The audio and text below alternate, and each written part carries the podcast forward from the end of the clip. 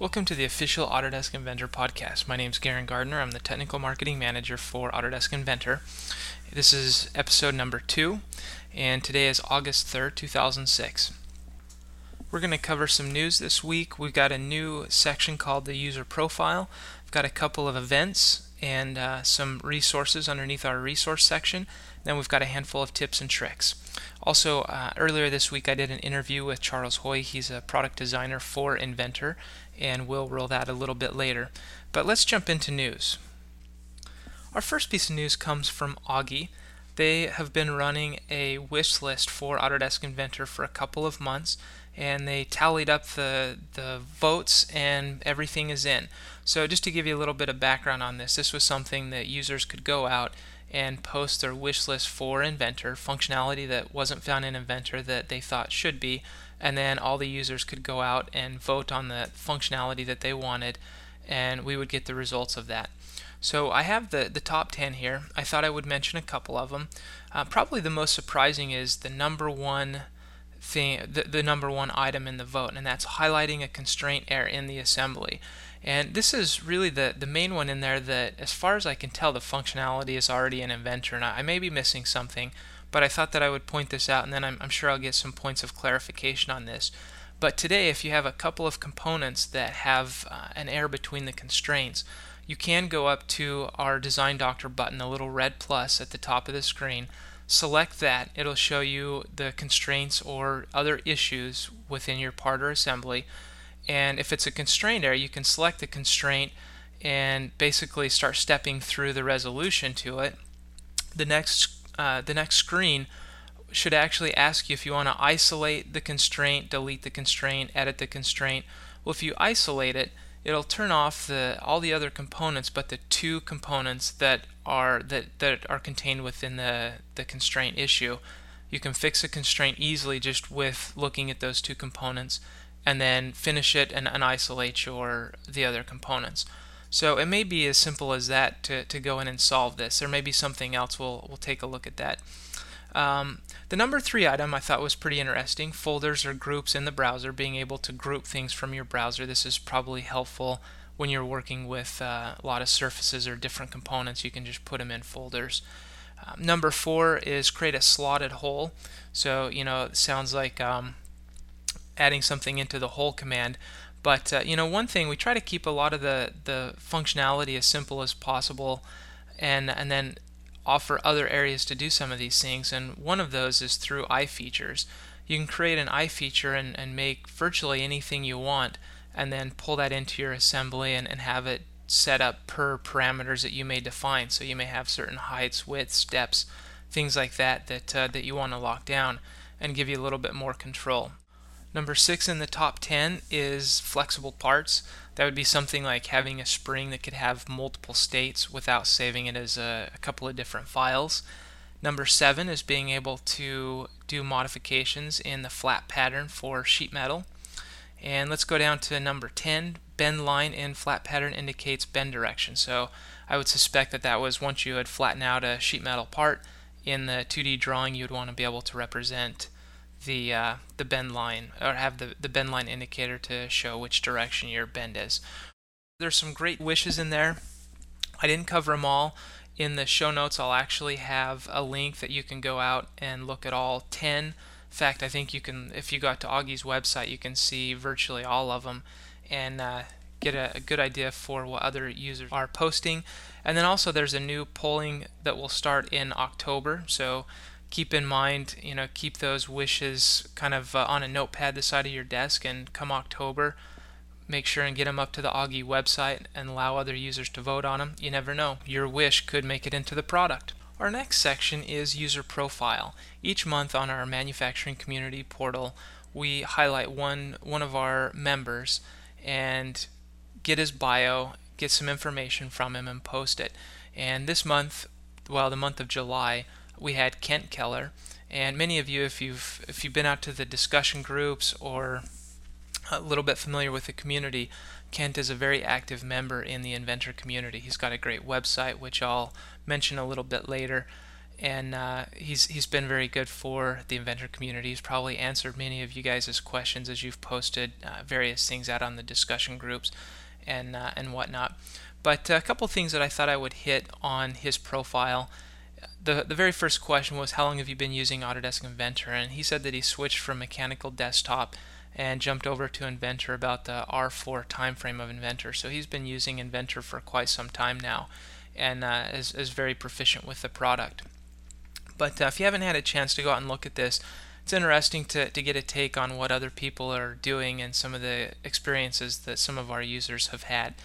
Um, the the last question that was asked in here is what design advice would you offer your, to your peers?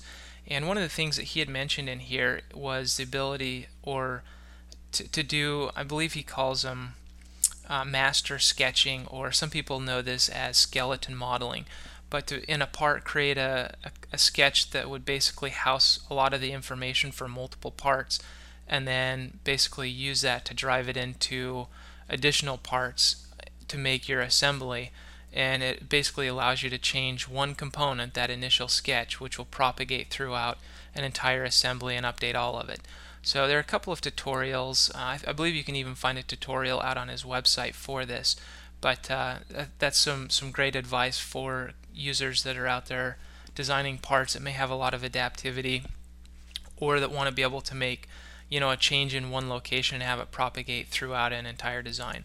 So this uh, this may not work for everybody, but it, it definitely is a great tip. All right, on to our next section. Our next section is events. We've got a, a number of events coming up, and I thought that I would mention a couple of them out there.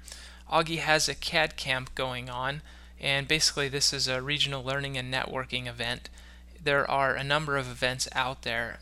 I'll mention a couple of these, but the earliest one is September 14th. It's in Denver, Colorado. Uh, there's one in Phoenix, Arizona in October, also Jacksonville, Florida, Milwaukee, uh, St. Paul, Minnesota, Birmingham, Alabama. These are all October. Um, St. Louis, San Diego, and it looks like in November and December there's one in British Columbia and then Washington D.C.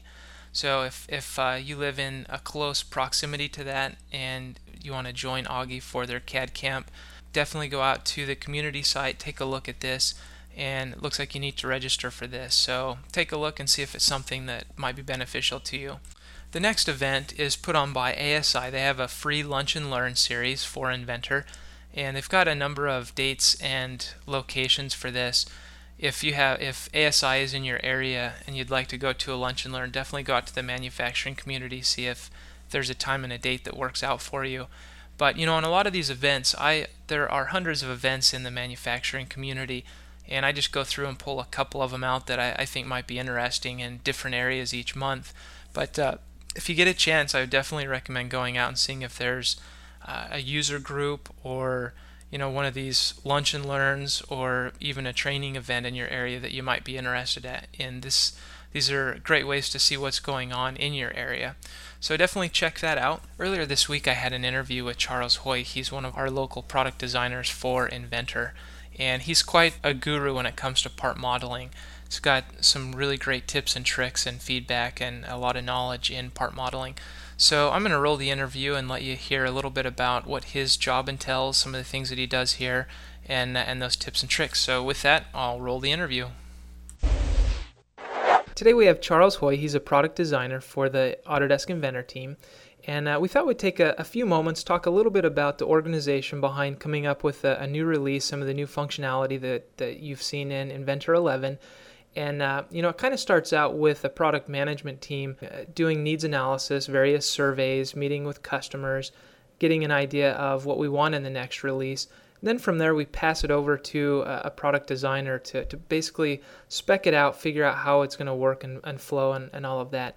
And uh, with that, I'm, I'm going to turn some time over to Charles and let him talk a little bit about his roles and responsibilities, what the product designers do, and even some areas that he's worked on in Inventor 11. So with that, we'll turn some time over to Charles.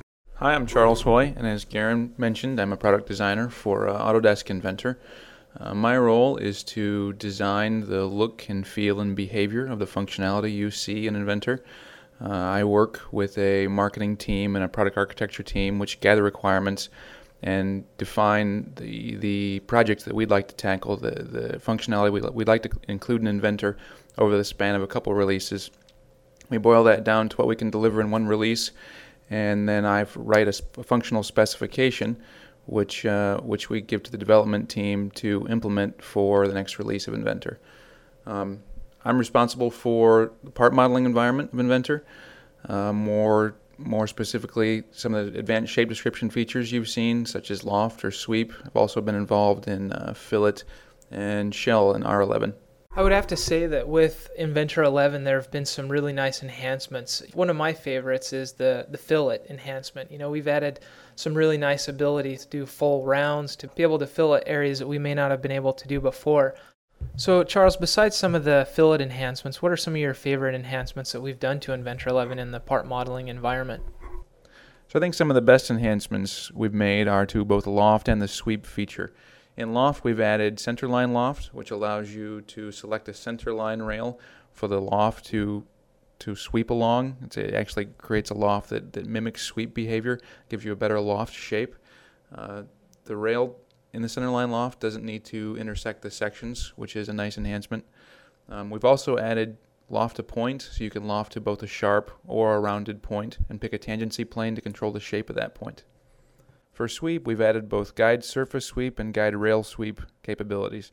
Guide rail sweep allows you to sweep along a path and a guide rail, and as the guide rail deviates from the path, the section can scale or twist to meet that guide rail. Guide surface sweep allows you to select a surface to which your profile will maintain a constant relationship. So when you're sweeping along a 3D path, traditionally it's been difficult to control the twist of a profile around that path. Now if you select a guide surface, your profile as it's swept will twist according to that guide surface. This is extremely useful for cam slots or any sweep in which you want your shape to follow the contour of a surface. Yeah, Charles, I would have to say that uh, the loft to a point has been one of my favorite features in Inventor. You know, that's really opened a lot of doors for us as far as what type of models we can make and what we can do with it. Uh, also, some of the sweep enhancements have been great. One of the things that, that I really like is the sculpt tool. We haven't really talked about that much. Uh, can you can you talk about that? And and also, you know, is this something for everybody? Is it something that's just for consumer products and more ergonomic type shapes, or who can use this? So the Sculpt tool is a marquee feature for part modeling in Release 11. It basically allows you to flood fill a 3D region that's bounded by any number of surfaces. You can think of it like a flood fill in a paint shop program, only in 3D. Uh, the advantage is that there's no trimming or stitching involved. As long as your surfaces form a watertight volume, you can select those surfaces and fill them up with material. So this is certainly beneficial for plastic part design, advanced shape description design, uh, if you want to make some complex shapes out of surfaces and then just fill them up without trimming or stitching required. But it's also useful for simpler, more prismatic designs as well, because you can use it to cut away material instead of just add. Uh, you could create a multi-operation surface, say extrude a surface, put a couple fillets on it, make the surface what you want, and then use that surface to sculpt or to cut away material from an existing body. Well, Charles, you're our part modeling guru around here, and I suspect with uh, you doing a lot of the design work on this, you have some pretty good tips and tricks that you could help us out with. So uh, maybe with that, I'll, I'll give you a few minutes to hit on some of your favorite tips and tricks. Certainly. I can uh, start by talking about a couple small options we've added in the loft feature to make life a little easier. First off, we've added an edge chain in the context menu. So when you're selecting uh, surface edges to loft between, you can right click and select edge chain and chain around the edges to select instead of selecting them one by one. Uh, we've also added a loft flip direction option in the conditions tab of the loft feature. So the loft flip direction option is a little arrow button that lets you toggle back and forth between uh, being tangent to the surfaces you're coming away from or being tangent to the face you selected. You'll see a, notably different shape and uh, it's just one more option to, to help you control the loft. We've also enhanced the shell and the thicken offset feature to have what we call an approximate offset. So in prior releases of Inventor, we always did what we called a precise offset, which means we offset the surfaces that you selected precisely, exactly. We now offer what we call an approximate offset, which allows the thicken or the shell feature to deviate slightly from your specified thickness or offset. So using this option will increase performance and robustness of shell and thicken offset operations. One advantage that we have over some of our competitors with similar functionality is the amount of control that we offer on the approximate offset. If you toggle over to the More tab on the shell or the thicken offset dialogs, uh, first off, you'll see the ability to control the approximate offset, allow it or disallow it. You'll also see uh, a couple of controls that, that allow you to specify that the deviation is going to occur uh, at mean or it's never going to be too thin or never going to be too thick. So you control the inside or control the outside of your offset or your shell. So we also offer an option to specify the tolerance. So if you're comfortable with your part thickness being plus or minus 1, you can specify 1%. Otherwise, you can just stick with the default options and Inventor will report back to you the amount of deviation that's occurred. Those are great, Charles. Much appreciate your time and kind of digging into some of the new part capabilities in Inventor 11. I'm sure in the future we'll have some other podcasts that would like to invite you in and, and do some other fun things if you're up for it. Certainly. Thanks a lot. I definitely want to thank Charles for the interview. I pulled him out of a couple of busy meetings to take a few minutes to do that, so much appreciated in uh, his feedback and the information he gave us.